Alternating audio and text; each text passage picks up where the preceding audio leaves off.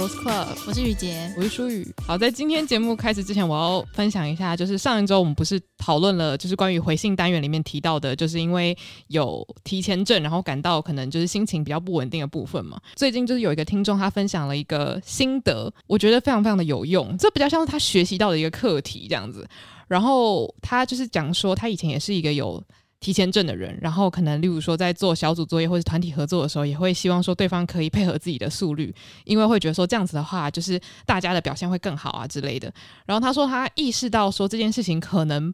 不是只有这样一个做法，是因为当今天这个计划是他非常不擅长的事情的时候，他就突然发现，等一下，为什么组长这么有提前症？为什么他就一直要我们在死线的前三天就要把事情做完？他就开始感觉到那个很。就压迫的感受，他才突然发现说，哦，有的时候突然换了一个角色，你马上就可以意识到说，曾经可能我的要求对别人来说也是这种感觉。然后我就觉得他说的真的是没错，因为很多时候如果是在做我自己觉得不是很难的事情的时候，我会很难去想象说，别人会觉得这件事情很难达到。但就是最近刚好我在做类似有点核销的工作，嗯，然后其实对很多人来说，核销可能是学生时期在做社团活动的时候就有做过的事情了。但是因为我刚好我自己没有经历过，然后我真的非常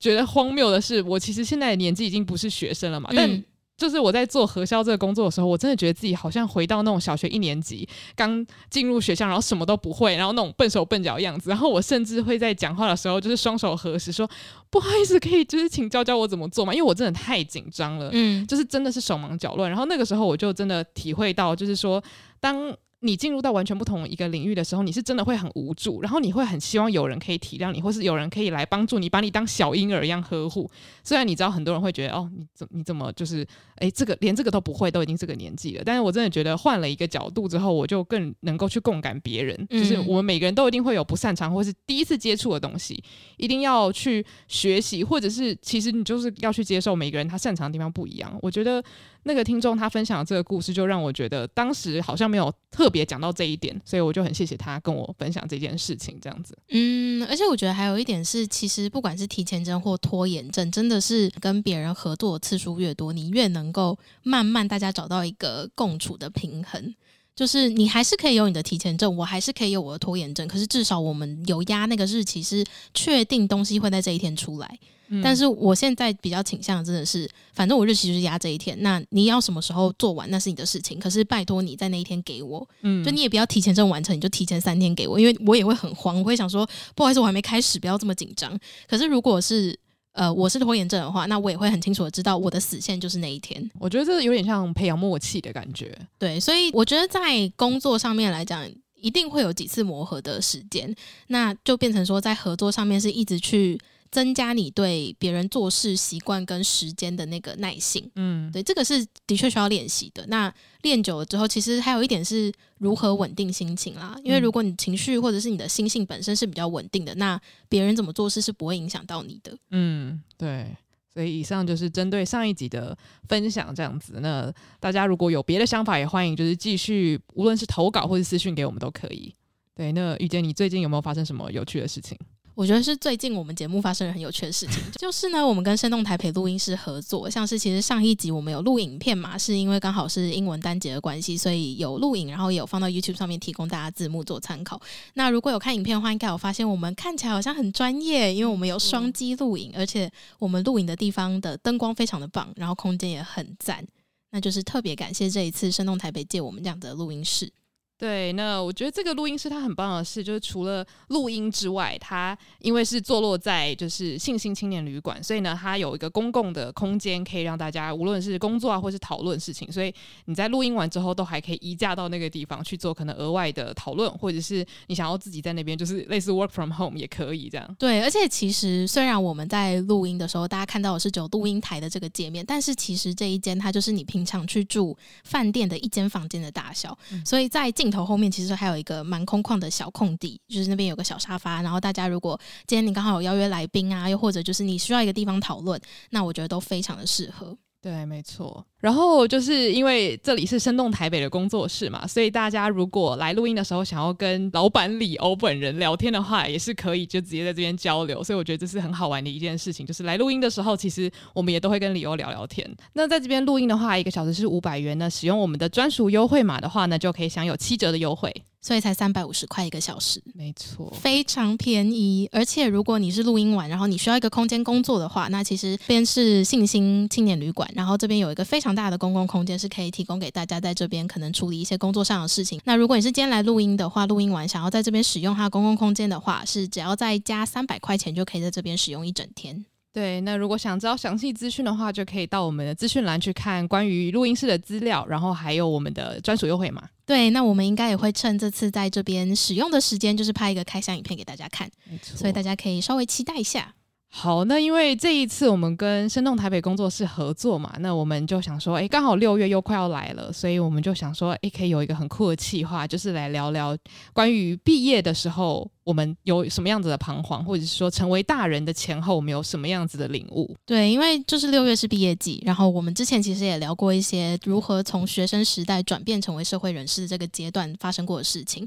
那我们现在又在这个这么棒的录音间，就觉得很适合邀请来宾。我们想要邀请很多人跟我们聊这个话题。那当然，在邀请别人之前，我们也想说先分享一下我们自己整理出来的一些想法。嗯，那主要就是因为其实六月，我觉得对大学生来说，就是他们要从真的学生时期要蜕变成大人了。那对于就是一般人，我们这些上班族来说，六月其实是一个年的年终嘛。嗯，那像今年就是二零二二年也过到一半了，不知道大家有没有完成一些你在二零二二年年初设定的一些新年计划，或或者是是你还有想要完成什么样的事情，是可以趁年终这个时间好好休息思考一下。然后还有就是，对于一般的学生来说，六月份就是准备要放暑假了。所以放暑假的话，如果你有小孩的话，你一定会想要带小孩出去玩嘛。所以其实六月份开始到七月八月，可能都是大家会想要放假，稍微放松身心，也思考一下、整理一下这半年来你有什么样的事情还没有做，或者是什么样的事情还想要去做。对，那其实一直以来我们也收到很多投稿，很多听众可能跟我们是差不多年龄层的，那他们也会分享说，诶，他们可能对人生有一些目标，可是还是觉得很彷徨。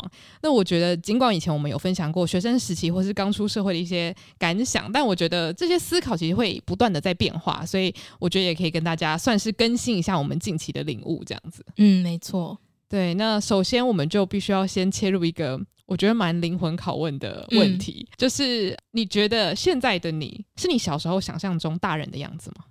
我觉得我没有办法正面回应这个问题，是因为我回想过去我，我我小时候没有在想象自己会变怎么样。认真认真。那小时候你有写过那种什么我长大后想要做什么的作文吗？好像没有真的写过。可是如果小时候人家问我想要成为什么的话，是因为我从小有学乐器，所以。在小，因为是小学的时候比较容易被问到这样的问题嘛，所以在小学的时候，我的呃未来梦想会其中有一个可能就是成为那个乐器的音乐家，嗯，对，但我并不觉得那是我自己的想法，所以你觉得这是有点像是一个自然而然，就是我学什么我就做什么这样子吗？对，就是因为我记得我在之前的集数应该有跟大家提过，其实。我在大学时期是非常彷徨的，我不知道自己是谁，我也不知道自己要成为谁。那我就回想过去，我就发现我没有一个真正的目标，我不知道我未来真的想要做什么。唯一只有一个是我国中要升高中的时候，我记得我好像有跟大家提过，我想要当主播。嗯，嗯，就是我我很享受做任何跟影视相关的工作。如果你要说那是我想象中的大人的话，那可能这个职业是我曾经向往过的，但它并不是。我有认真思考过，说，诶，我未来要成为什么样子的人？我应该会具备什么样的能力，或是我的个性会是什么样子的？所以它是一个比较空泛的概念，这样子。嗯，因为毕竟我们国中升高中，其实它算是第一个你要为自己选择的转捩点嘛。就是有些人他可能就会选择去念高职，有些人是选择继续念普通高中。那不管你选哪一个，其实。都算是你要第一次选择你之后的路要怎么走了。我觉得就是因为我刚刚问你那个问题嘛，然后我就突然回想说，其实我们这个年纪的人很少写到那种我长大后要做什么的作文了，几乎没有。我觉得反而是小时候可能大家会当玩笑话问你，嗯，因为就是有些家长很享受问小孩子小时候有哪些天马行空的想法嘛。因为在我们那个年纪，我觉得好像小五小六的时候，就是常常会听到电视上面的人会分享啊，就说他回去问他小孩以后要当什么，然后大家可能会说我要当总统，我要当法律专家之类的。对，因为我我每次听到人家说要当总统的时候，我都一直回想说，哎，我小时候有没有这样子的想法过？但是我发现好像没有。然后以前好像。呃，可能因为大家太常问，就是长大后要当什么，可能会觉得这个作文题目有一点无聊，所以老师可能会稍微转变一下，就是说，哎，你最敬仰的人是谁，或者是你最想学习的对象是谁？有没有这种印象？有有有，那这个我有写过，但是就是写妈妈，因为小时候就是任何敬仰的人就是妈妈，你爱的人也是妈妈这样。我记得那时候我好像写我爸。就我觉得，对于小朋友来说，通常你会选的对象就是你生活中会遇到的一些长辈啦。嗯嗯嗯，对。然后我记得我好像就是写说啊，因为呃，我我觉得我爸爸很聪明啊，或是他喜欢的东西很厉害啊什么。我觉得其实小时候我对于想要成为的大人的模板，其实就是以我父母为榜样，因为就是他们是我人生中最常接触到的长辈嘛。所以我觉得其实。讲起来是很空泛的，因为其实爸爸是一个很大的概念嘛。我爸对我来说是一个很立体的人物，然后他喜欢的东西超级多，所以我好像很少想过说，诶，那我要成为什么样子的大人？嗯，我只是觉得，哦，他是一个我想要学习的对象。对，所以其实我觉得这个问题蛮好玩，是我相信有些人他是对于自己长大后要做什么职业是有想过的。可是其实我觉得，因为我们两个有点像，就是我们喜欢的东西，并不是说非常有一个。怎么讲？终点的路线，嗯，就是像你有学乐器，可是你同时也喜欢可能媒体呀、啊、传播之类的，那这东西太杂了。然后你家又不是说，哎、欸，你一定要走这条，就是很明确告诉你要走哪一条。所以我觉得反而是在这种有点自由的情况之下，你会发现说，哎、欸，那我到底能干嘛？而且我觉得还有一点是，因为你今天确定你有兴趣的方向，其实跟你父母走过的路很不一样，嗯，所以。当你提出这个想法的时候，你也很难就是获得他们第一时间的支持或者是鼓励，嗯，因为像我现在年纪越来越大，我真的觉得如果我以后有小孩，然后他今天跟我说：“妈妈，我要当偶像歌手”，我应该第一反应也会想说。你确定吗？就是因为我没走过那条路，所以我不知道那条路会遇到什么样的事情。我只能从报章杂志上面看到，就是走过偶像的人，他们可能有很多心酸，又或者就是假设一千个人里面，可能就是零点五个人，他甚至不是一个完整的一个人，是零点五个人会成功而已。嗯嗯，对，所以就是我们会用外界给我们的数据去评判我家小孩有没有办法撑过那一段路。嗯，可是那个并不是很感性的嘛，因为他就是很理性的去分析，说我希望我的小孩不要受伤。而且，因为你你你这一番话让我想到，我前阵子就是在 TikTok 上面看到一个影片，恭喜欢迎加入 TikTok Family。然后那个创作者也是雨杰推荐给我的。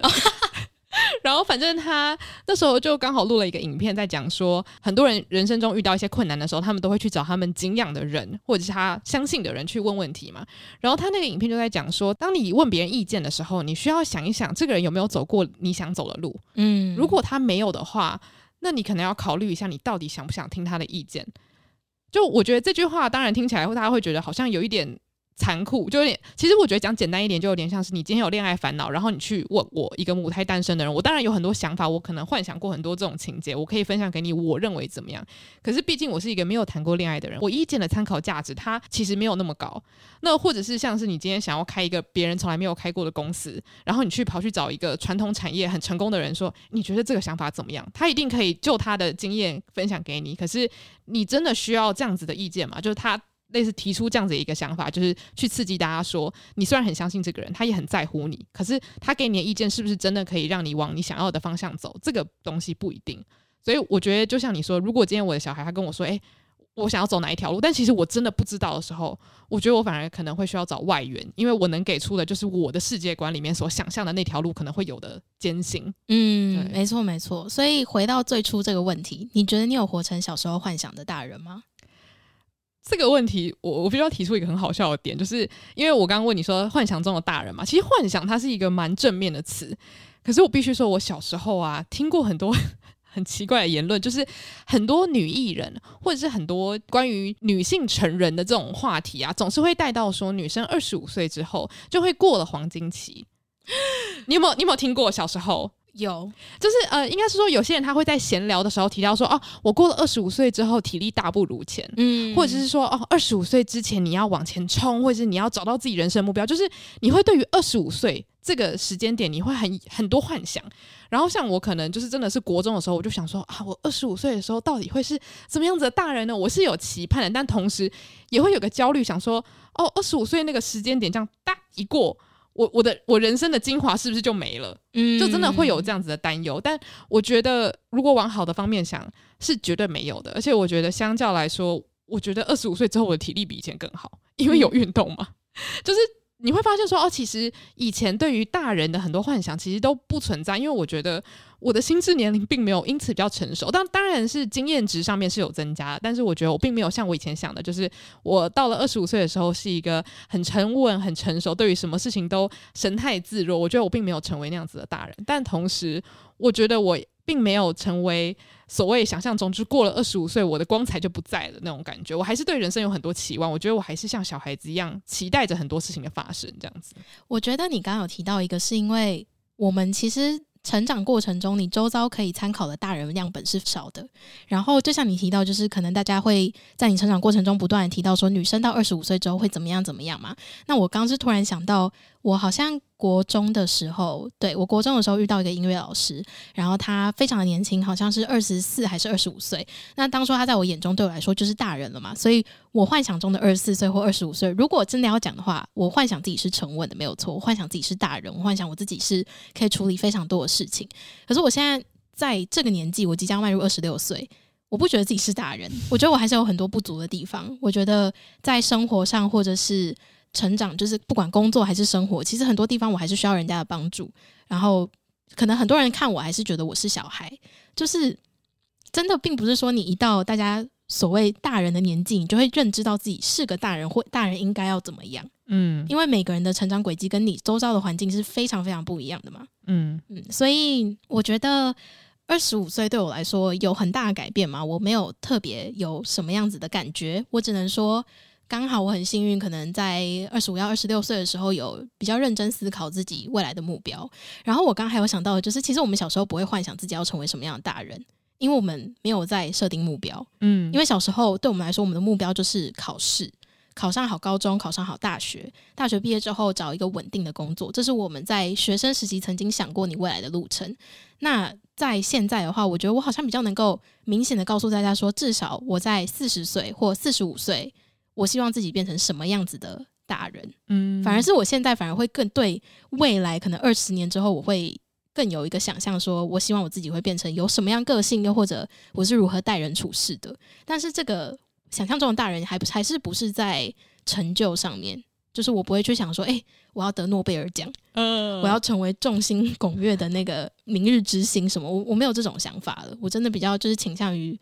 我希望我的价值观跟思想还是可以保持跟现在一样，就是持续想要吸收很多新的东西，这样，嗯。而且，因为你刚刚说我们在学生时期很少会想说我们要成为什么样子的大人，是因为大家有先帮我们设定好一些短期目标嘛？就是你先考试，你先找到你要读的科系，你再来想你要干嘛。然后，因为前阵子刚好因为工作关系，有跟一些国外的老师。就是交流这样子，就请他们来跟高中同学分享一些他们可能过去的经历。然后刚好那时候访问的都是一些欧洲的老师，像意大利啊、德国这样子。然后他们就有分享说，当然他们也有他们的升学压力，然后甚至其实有些规定可能是更严格的。但是他们说他们在上学的时候时间是比较少的，就是可能下午一两点就可以放学回家。嗯，然后也没有补习班，所以你也没有额外的地方可以再去努力的，就是写作业这样子。是国中还是高中吗？高中。天哪，高中生可以这么早下课？对，因为那时候我听到的时候，就有些同学就在那个，因为我们是线上上课嘛，嗯，就在聊天室说怎么那么好，怎么那么好。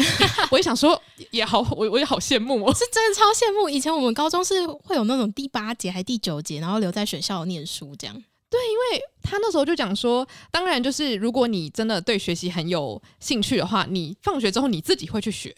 然后他就讲说，因为至少在那些老师的经验里面，他们很早下课，所以剩下的时间他就是去想，哎，那我要干嘛？我要培养什么样的兴趣？我想要成为什么样子的人？他就是有那个时间去想，所以我觉得相对来说，可能这个部分对他们的人格发展是比较好的，就他们可以很早开始想这件事情。但是我觉得，当然制度不一样，我觉得好坏也很难讲。这样子，只是因为听到不同文化的分享，我就觉得说，哦，也许是因为我们太多时间都专注在我们自己的短期目标，嗯，所以可能像是真的大学毕业之后，你工作之余的时间就是你自己的，那这个时候你就真的要去思考说，哎，对啊，那未来的。几十年，我想要当什么样子的人，嗯、这个就会对你的生活来说很重要。嗯，没错。嗯，所以这个就我不知道大家有什么感觉啦。但我在学生时期，呃，算是有一点这样子的时间。但我觉得出社会之后，这个时间是更充裕的。所以也就是说，有点像是我们大学毕业之后想要成为什么样子的人，反而会是更重要的一个课题。学生时期反而你可以稍微的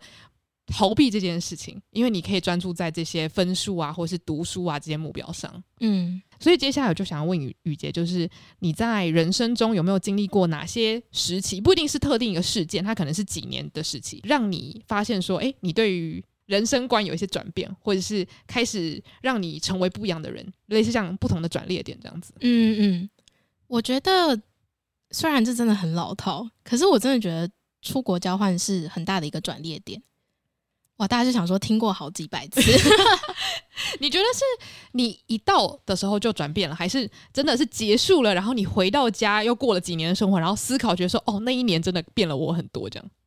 呃，我觉得应该是说不只是出国交换啊，就是包含出国体验生活这件事情。因为像是我去德国打工换宿嘛，那那是算是我第一次跟我朋友我们单独在没有父母的照顾之下，自己要出去。呃，就是在国外旅游。那以前你没有经历过的时候，你会觉得好像蛮简单的。可是真的经历了之后，你就发现。因为你是只身在外，然后加上大家其实也不会知道你的年纪，所以其实大家对待你都是当做我们都是大人的那个心态在对待的。因为你不觉得就是在台湾，你只要长得像学生，大家对你会有个学生特权，嗯，就是你做任何事情，大家都会比较宽恕，嗯，然后会觉得啊，因为你还是个在成长中的人格，所以并不会对你有太过严厉的批判。我我自己是这样认为的。但在国外的时候，就是当然我们看起来也不是非常的很像大人，可是至少就是他初次遇见你的时候，他并不会预设你的年纪。他也不会预设你的经历，所以他会把你当成一般的大人看待。所以就是像是我们在火车有遇到一个他是小学老师的德国人。那他就跟我们分享了一些他们在德国的教育啊，然后还有就是跟我们聊天这样。那当然就是透过跟我们聊天的时候，他发现我们是大学生，他就蛮惊讶的。他就说：“诶，那你们只是大学生的话，怎么会想要做这样的事情？就是只身来国外，然后可能体验一下国外的生活什么的。有准备好的答案，一定就是说想要体验生活嘛。可是我真的回过头来想，我觉得。”你的出发点是你想出去玩，可是当你在玩的过程中碰到很多不一样的人，然后你知道在遇到困难的时候，你要怎么样为自己发声？这个是你在台湾在算是一个，因为你有学生光环的关系，所以在一个被保护的环境下，你很难去体验到的事情。嗯嗯，那我我觉得是我很幸运，我在台湾的生活中是呃一直活在有学生光环的保护之下的，像是我觉得去学生时期的打工也是。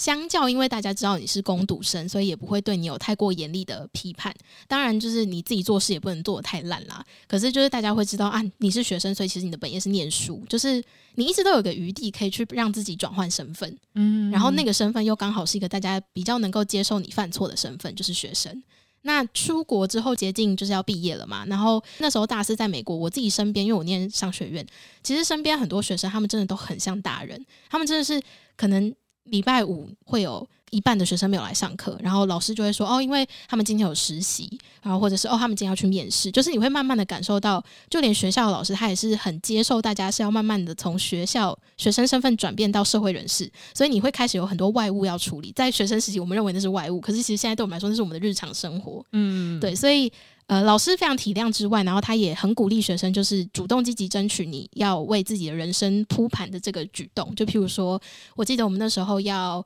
考期末考，然后呃，其中一堂课的老师就是很很直接的跟大家说。呃，我知道现在就是接近找工作的那个时间。那你们如果期末考当天刚好有安排面试，又或者是你有那个实习的东西，是你可能刚好要开会没有办法来的话，请务必要提前跟我讲，我们再来讨论可以用什么样的补偿方式帮你补考这次的考试，或者你就是用其他的作业去弥补这次的分数。所以我，我我自己是觉得，就是在国外那一段经验，就让我发觉他们是非常支持学生要在。应该要转变的时间，赶快去做这些要转变的事情。然后老师会用尽他们的全力去帮助你跟社会接轨。嗯，我觉得这还蛮重要的。真的，而且因为我弟弟也是读商学院的嘛，嗯，我就发现一个哇，真的是很大很大的不同。因为就像我说的，我一直觉得我做很多事情的时候都很像小孩子，甚至是国小一年级的小孩，所以我才会这么慌张。因为我知道我不应该表现出那种像小婴儿的慌张。可是因为我真的没有经历过，因为我在学生时期，我真的就是做学生该做的事情。嗯，然后我打工的时候，我是当老师，嗯，所以我觉得我自己很像，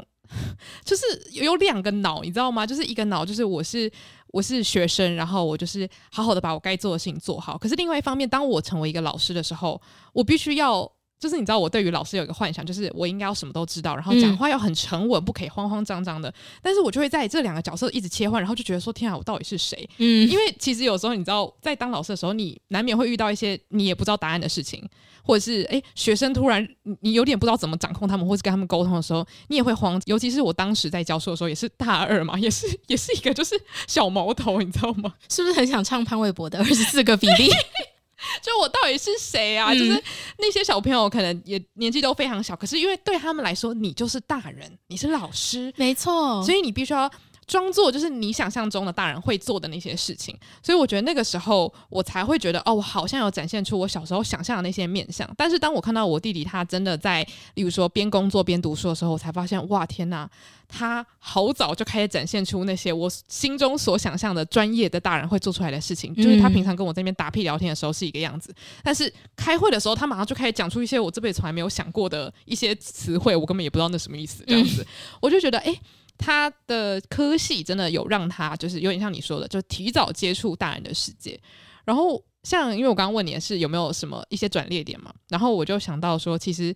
呃小的时候，我觉得我经历到了一个时期，就是因为像你是有学乐器嘛，然后我是美术班嘛。那我觉得这件事情它其实有分两个方面，一个方面是因为美术班它是一个专注于就是培养你画画能力的一个班级，虽然我们还是正常的在读书，也是考试这样子，可是其实你在那个班级，你就会觉得说，哦，我的未来好像有点着落了，我知道我以后要做什么。一开始你会这样想，结果当你快要到升学的时候，你突然领悟到一件事情，就是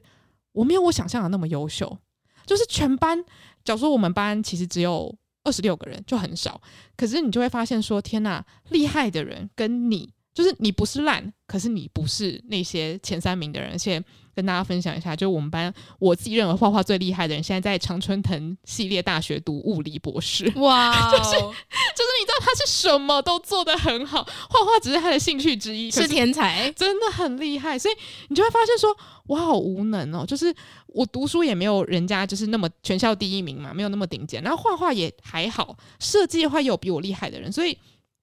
我觉得我在很小的时候就领悟到说，哦，原来。这些事情其实我都不是顶尖，那我觉得这件事情它是好的，因为它会让你去思考说，那还有什么事情是我可以去尝试看看的。我不要把自己限缩在这个小小的鱼池里面，因为我已经知道我在这个鱼池里面可能没办法有太大的发挥，或者是我很快就会有那种所谓的冒牌者的心态，觉得我我不配，我不配这样子。所以我觉得这件事情它长远来说是好的，因为它会让我在升学的时候去思考说，那我真的有哪些领域是我有热情，我愿意去努力。也许我不是最厉害，但是我可以长久的发展下去。所以我觉得这是第一个。然后再来第二个是因为我觉得我自己是很容易被同侪影响的人。所以，像大学时期，我觉得我遇到了很多有不同兴趣的朋友，然后也因为他们，我觉得他们帮助我拓展我的世界观。所以，像是很多关于女性议题啊，或是平权议题啊，我觉得真的是在大学的时期，它变成我生活中的一部分。然后，有点像是重新排列组合了我的世界观，然后它会让我知道说，这个世界比我所经历的还要大太多了。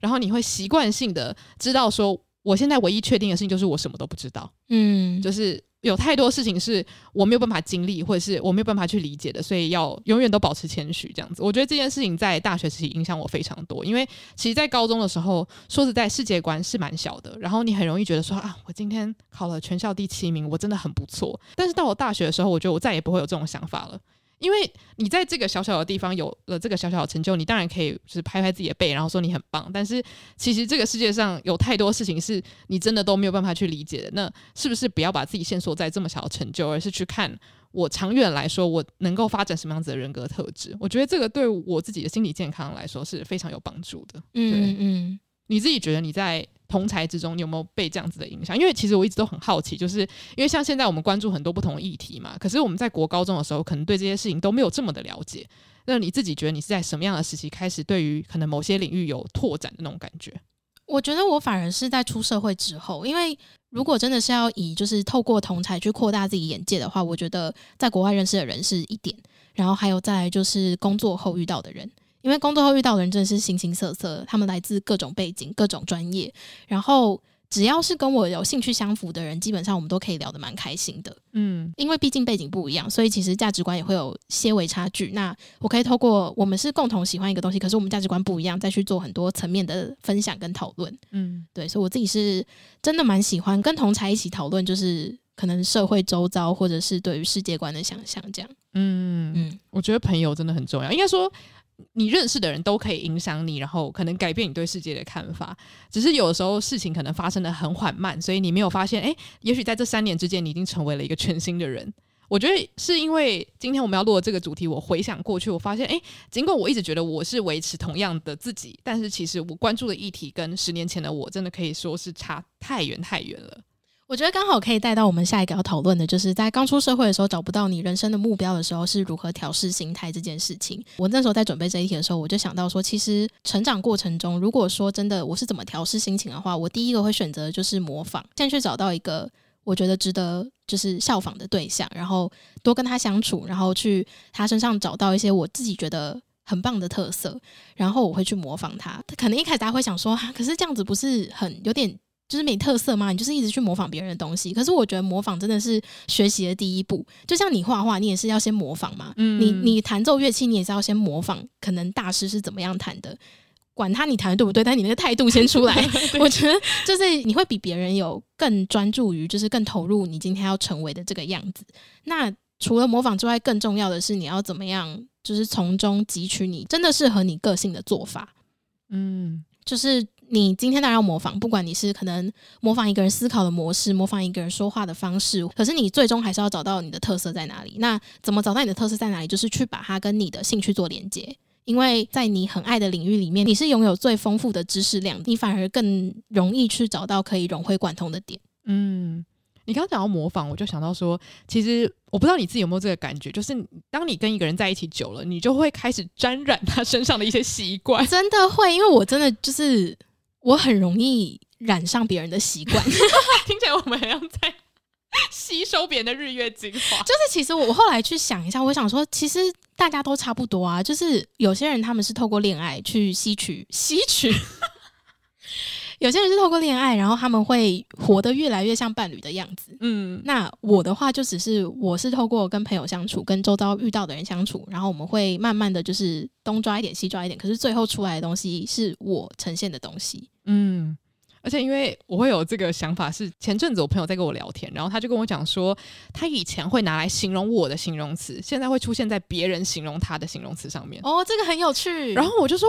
就是其实因为我完全没有觉得他变了，可是他就说，哎，以前他不不觉得自己拥有那些特质，可现在别人都会跟他说，哦，你很怎么样怎么样怎么样，然后或者是有人甚至会跟他讲说，哎，你为什么比手画脚样子跟林淑宇那么像？嗯，然后我就想说，这种事情也会传染，太神奇了吧？但我觉得这就是潜移默化的力量，就是像我可能说话的时候也会学习我朋友常用的一些奇怪的词汇，这样子就变成是我们的个性是互相一直交互影响，然后我可能又在从你身上被影响，就是。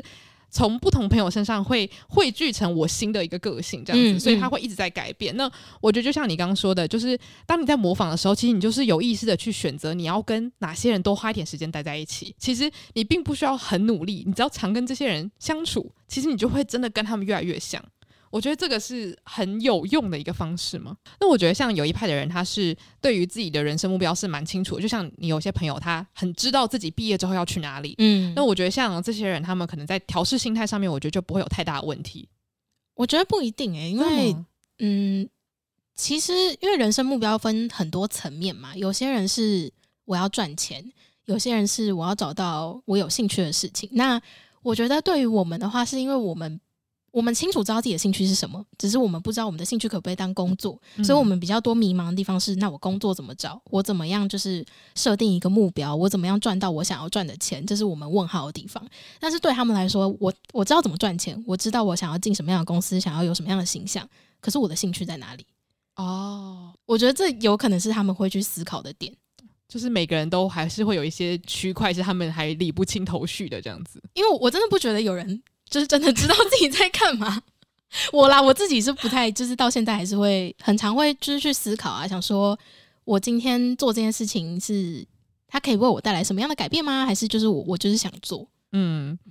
那因为像你刚刚那样讲，我觉得这就完全符合我接下来要讲的，就是那个调整心态的部分。虽然大家可能会听完想说怎么那么废，但我觉得调整心态的一个方式就是你去找。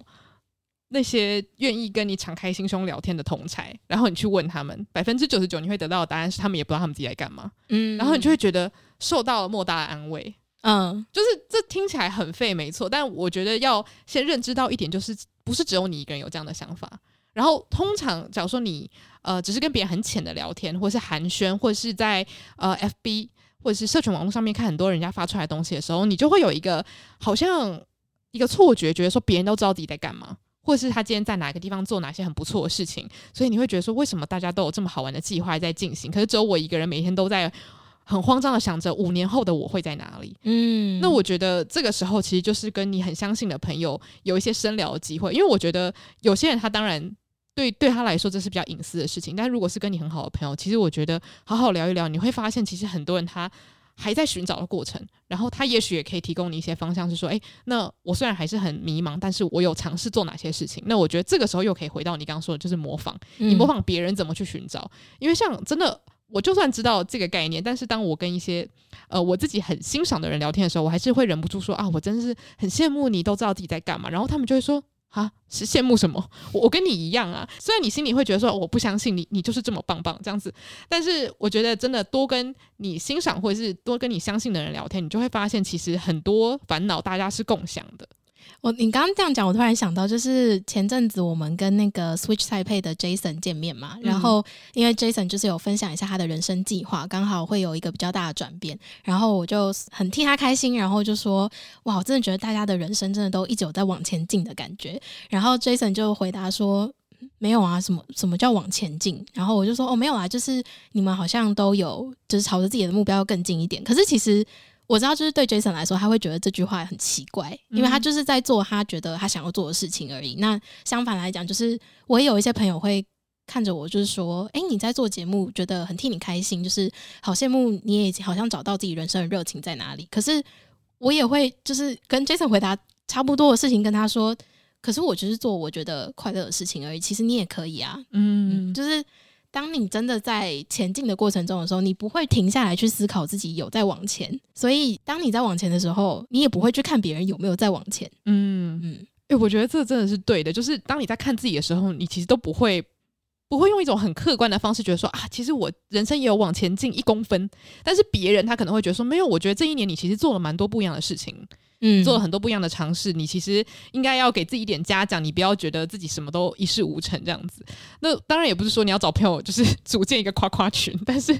我觉得就是跟同才聊天真的很有帮助。嗯，对，所以这部分我是蛮推荐大家。然后今天做这一集其实也是同样的出发点嘛，就是当看到很多人讲说啊，就是他们在二十五、二十六这个时候觉得很迷茫的时候，我会觉得，哎，这感觉其实听到最后，我认为是常态啊。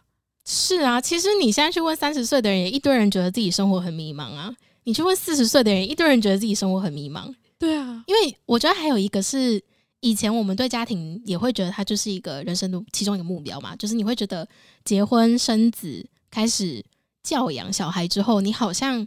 人生就没有什么要烦恼的，嗯。可是其实你去问那些当妈妈的人，他们都会告诉你说，没有啊，烦恼可多了。甚至有些妈妈是从怀孕那一刻就开始烦恼。我要是今天我我今天生一个男生，我好怕他长大去欺负别人；我生一个女生，我好怕他长大被欺负。就是不管怎么样，你都会有让你烦恼的点，或是让你觉得不如人的点。可是重点还是你怎么样去帮自己的生活一直持续制造，就是不一样的刺激，跟你觉得是。让你觉得快乐跟有在成长的事情哦，你现在又让我想到一个。呃，有点算题外话的东西，嗯、但前阵子我刚好就是因为我很久没有看老高，嗯，然后但前阵子因为我就压力有点大，然后我就觉得我，我好想要听人讲讲故事这样。我跟你讲，我也是压力大的时候会看老高哎、欸，而且因为我觉得老高的故事可以带我脱离现实生活。嗯，对对对，我那时候就是因为追星压力很大，然后我就想说我我我需要就是你这个压力，我觉得大家可能不太懂，我觉得只有很少数的人可以听懂我在说什么。但总之大家可以想象，就是你压力很大，然后就是你会很焦虑，一直想要就滑推特之类的，然后我就觉得我必须要听老高说故事，然后我就刚好看到了一个标题，就是那个标题是有点看不出来故事是什么，但是反正好像是最新的影片，我就点下去，然后他就在讲那个濒死经验。嗯，他那个故事的开头就是讲说，反正有一个人他因为觉得人生真的很无聊，无聊到他就是不知道要做什么，所以他就决定骑他最喜欢的摩托车，就是去自杀这样子。嗯，但是因为他就是撞到了之后，他并没有死掉，然后但他就有。类似濒死的经历，所以他就体验到了一些不一样的感受，这样子。然后他就接下来带出了各式各样的濒死经验的分享。然后他最后要表达就是说，在其中的一些经验里面，他们就发现这个大家就当听故事啦，就是你相不相信这个没关系。那反正他就讲说，诶，有一个人他就到了一个好像类似天堂的地方，然后大家在排队，然后就说要。看分数如何，然后他想说这个分数是怎么算的？是算我有没有做好事吗？然后老高就说其实不是，因为好事这个东西它的界限很模糊嘛。就例如说我今天帮了你一把，也许我帮了你，其他人受就是受害了，那这个是好事还是坏事？这个是大家可能答案会不一样。他说这个分数是取决于你有多少新的经历。啊！你经历过了多少不一样的事情？你看过了多少不一样的东西？可以为这个宇宙的意识添加多少的资料？嗯，然后这个就会影响到你的分数。哦，所以他就讲说，诶，所以分数很高的人，他可能呃有很多旅游的经验啊，或是他常常吃一些从来没吃过的美食啊，去不一样的地方跟不同人聊天啊。反正就是那时候我是边做事边听，但是我就觉得，诶。这个想法好有趣哦！然后他那时候，我记得他有分享了一些图片，就是一些国外的美景，这他就说：“哎，给大家增加一些经验值，就是你看到一些不一样的风景，所以你可以加分。”然后我就觉得，就算你觉得这是玩笑话，我还是觉得这个概念很好玩，因为今天你就算去吃了一道你从来没吃过的，假如说像那个韩国不是有那个会动的那个章鱼料理嘛？像我当年吃过之后，你说我有没有觉得它是就是山珍海味？我觉得可能也还好，可是我就非常开心，我吃过这个东西，因为它太神奇了，嗯、就是帮我的那个资料库增加了一笔人生中觉得非常难得的经历，就是有章鱼在你嘴巴动来动去的经历，这样子，我就觉得那个影片听完真的会让你对人生有一些不一样的看法。对，我觉得很有趣，是因为我前几天有在想说，诶，我现在这个样子有没有符合我哪一项觉得以前想要成为的样子？然后我突然想到说，好像其中有一项是，我不仅可以跟别人聊天，就是请他分享他的经验，我也有很多故事可以分享了。嗯，我觉得很有趣。那这样其实算是有达成诶。对，所以我是觉得，如果大家突然觉得你人生中找目标会觉得有点彷徨的话，也许你可以想着，就是有什么事情是我没有试过，然后我就试试看，就是帮我自己添加一点经验值。我觉得这个想法虽然它很简单，但是会让你突然对生活有一些不一样的动力。你会觉得说，就算今天只是去吃一间我很想吃但从来没吃过的餐厅，它也是一个新挑战。嗯，因为搞不好它超难吃，搞不好它超好吃，你永远都不知道。而且我我觉得真的是为自己的经验制造故事是一件很重要的事情，因为其实你不去尝试的话，你都没有故事。人家问你说：“哎，你有没有吃过什么什么餐厅？”哦，我没吃过。对话结束。可是，如果你有没有吃过什么什么餐厅，不管它好吃还是不好吃，不管它服务态度好还是不好，你都有故事可以讲。嗯，这个东西好吃，它好吃在哪里？它服务雷雷在哪里？就是你会有很多源源不绝、自动可以带出更多话题的故事。嗯，对。所以，其实我觉得工作也是，就是如果你在工作中可以尝试到很多不同新的东西，那它都会成为你未来去从事别的工作，或者是继续探索自己的挚爱目标，也是一个很棒的帮助。对，而且这这个话题的最后，我想要分享一个我以前的习惯，就是当朋友问我说你最近过得怎么样的时候，我每次都会回他们说，哎，这是一个好问题。然后我其实没有意识到这件事情，但是我朋友都会跟我讲说，你真的是一个很欠扁的人，就是每次问你说你最近过得怎么样，你就说这是一个好问题，我这个礼拜到底做了什么？就是他就会说，哎，所以你都不知道你这个礼拜到底做了什么，你好像常常会觉得你都在做一样的事情。就例如说，我都会说。这是个好问题，我这个礼拜到底干嘛？我就录节目，然后每天就开开心心的，也没干嘛。嗯、但是如果朋友再多问个几个问题，就会发现没有，这个礼拜没有很普通。这这个礼拜我可能见到了谁，或者是今天发生了一个超怪的事情，或者像我昨天晚上在家里打蚊子，然后满头是汗，这也是一个故事。但是我常常会觉得说，哎，没这这一这个礼拜就糊里糊涂的过去了。哦，但是我觉得这就是回到那个我们之前有讨论过，你会跟谁分享故事啊？哦、因为你太习惯就是跟家里面的人分享，所以你还没有习惯跟。可能很久没见的朋友，稍微讲一下最近怎么样，因为你太习惯把自己放在发问的位置了，嗯，所以当有人问你的时候，你不知道怎么讲。对，所以我后来就发现这件事，因为我朋友就一直会提醒我，他就说不要再跟我说这是一个好问题，嗯，你要回答我，然后我就会认真的去思考，就发现说，哎，其实当我回想。这个礼拜或者这个月的时候，还是有很多很精彩的事情可以分享。那我应该要练习，就是不要把生活中的小事视为理所当然，不要觉得别人不想听，因为我明显很想听别人分享，所以就 也要礼尚往来。那还是我们之后就录一集，我们狂分享上礼拜发生了什么趣事，就是不要只分享一个，不要，就是那一集的主题就是分享生活中的趣事，可以耶，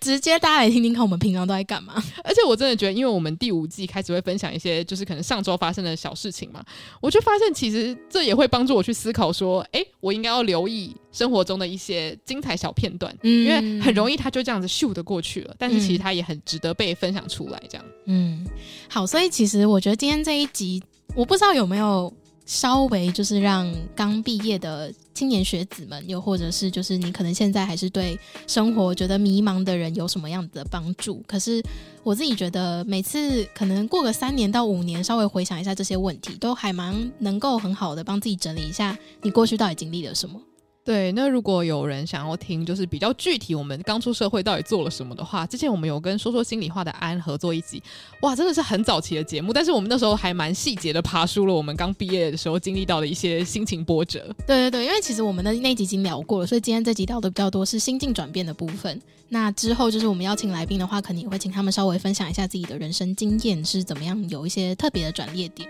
对，那详细资讯都会放在资讯栏，所以大家如果想听我们过去的节目，就可以在那边找到了。没错，那如果针对今天的主题有什么想要跟我们分享的话，都欢迎到我们的社群平台跟我们留言，或者是私讯我们做互动都可以。对，那再次谢谢生动台北的录音室跟我们合作。那大家有录音需求的话，都可以来这边。那关于录音室详细的资料，都会在我们的资讯栏里面可以找到相关的连结。那如果是想要针对本集特定的内容做留言的话，都欢迎到 MixerBox 上面追踪我们。对，那如果喜欢这集节目的话，也欢迎在 Apple Podcast 给我们五星评论。那谢谢大家今天的收听，午后女子会散会。